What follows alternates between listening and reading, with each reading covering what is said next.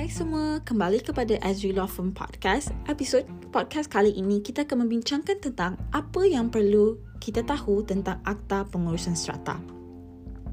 Strata ini merujuk kepada bangunan yang dipecah bahagi kepada unit dan berlapis-lapis manakala hak milik strata adalah satu dokumen hak milik yang dikeluarkan untuk setiap unit petak bagi sesebuah bangunan yang mempunyai dua tingkat atau lebih yang dibina di atas sesuatu tanah.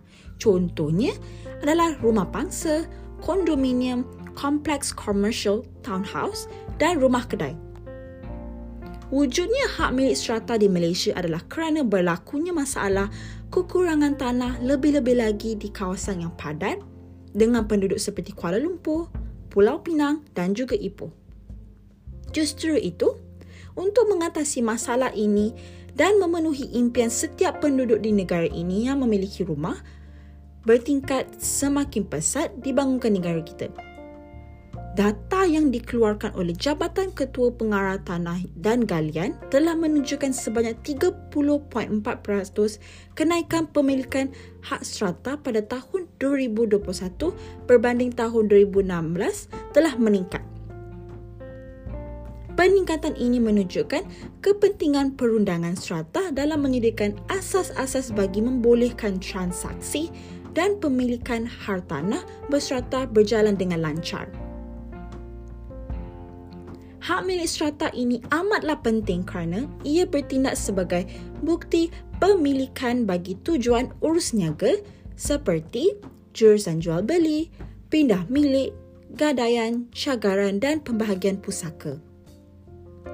Jadi pendek kata sebuah geran. Pengurusan strata merupakan pengurusan dan penyenggaran bangunan dan harta bersama di dalam suatu kawasan pemajuan strata yang dilaksanakan oleh badan pengurusan. Harta bersama. Apakah harta bersama? Harta bersama ini merujukkan kepada mana-mana bahagian lot yang tidak terkandung dalam mana-mana petak. Contohnya, parkir kereta, pelawat, lift, tangga, kolam, taman pondok, pegawai keselamatan dan sebagainya.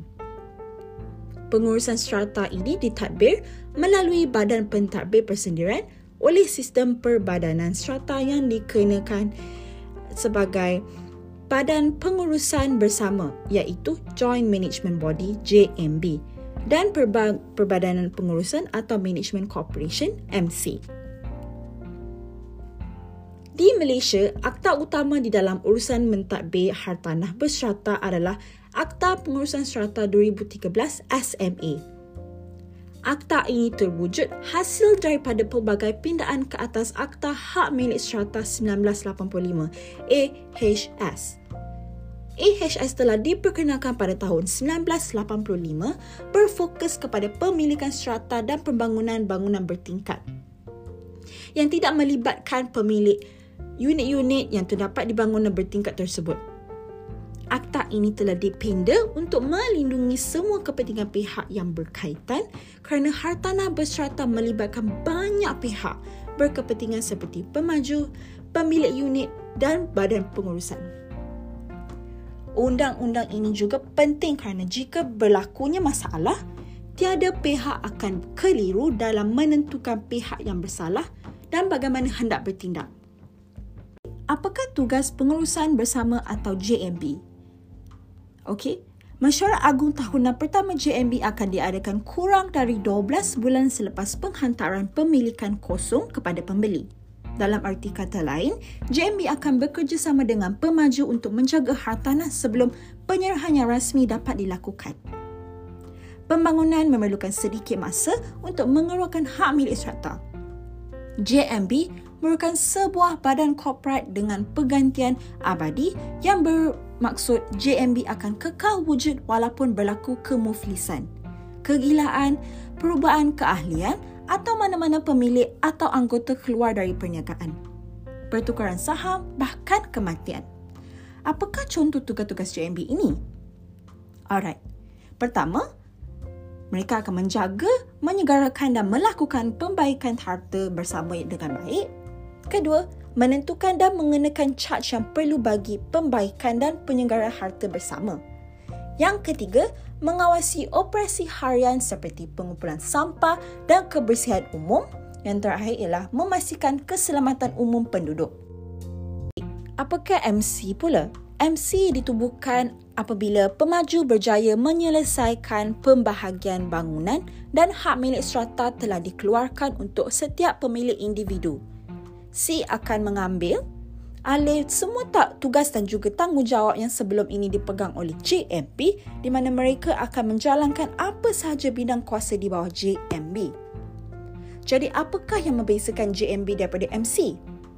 JMB wujud sebagai badan rujukan sebelum pengeluaran hak milik strata manakala MC akan muncul setelah hak milik strata dikeluarkan. JMB bertanggungjawab untuk mengurus dan menjaga harta bersama sebelum hak milik strata ini dikeluarkan. Walaupun Seksyen 17 SME menyatakan bahawa JMB adalah badan korporat yang mempunyai pengantian berterusan. Okey, sekiranya pemilik strata mengalami konflik bersama badan-badan yang telah dinyatakan, mereka boleh merujuk kepada Tribunal Pengurusan Strata, TPS, TPS adalah sebuah badan sah yang ditubuhkan untuk mendengar dan menangani sebarang tuntutan berkaitan hartanah yang mempunyai hak milik strata. Bidang kuasa bagi TPS jatuh di bawah Seksyen 107 dalam SME. Tribunal ini ditubuhkan bagi membantu menyelesaikan sebarang pertikaian di kalangan para pemilik yang biasanya berkaitan dengan hal-hal kewangan, contohnya amount yuran yang dikenakan dengan TPS, pihak-pihak yang terlibat boleh menyelesaikan sebarang perselisihan dengan kos yang minimum tanpa perlu perwakilan undang-undang. Dalam kata lain, TPS menyelesaikan kes-kes berkaitan hartanah strata dengan kos yang rendah tanpa perlu hadir ke mahkamah. Okey, jika ingin tahu dengan lebih lanjut tentang uh, topik yang kita telah bincangkan kali ini, boleh layari kepada Azrila from website dan follow kami di Instagram dan juga Facebook untuk mengetahui topik-topik yang lebih hangat dan menarik pada kali ini. Alright, itu saja daripada saya. Terima kasih. Bye-bye.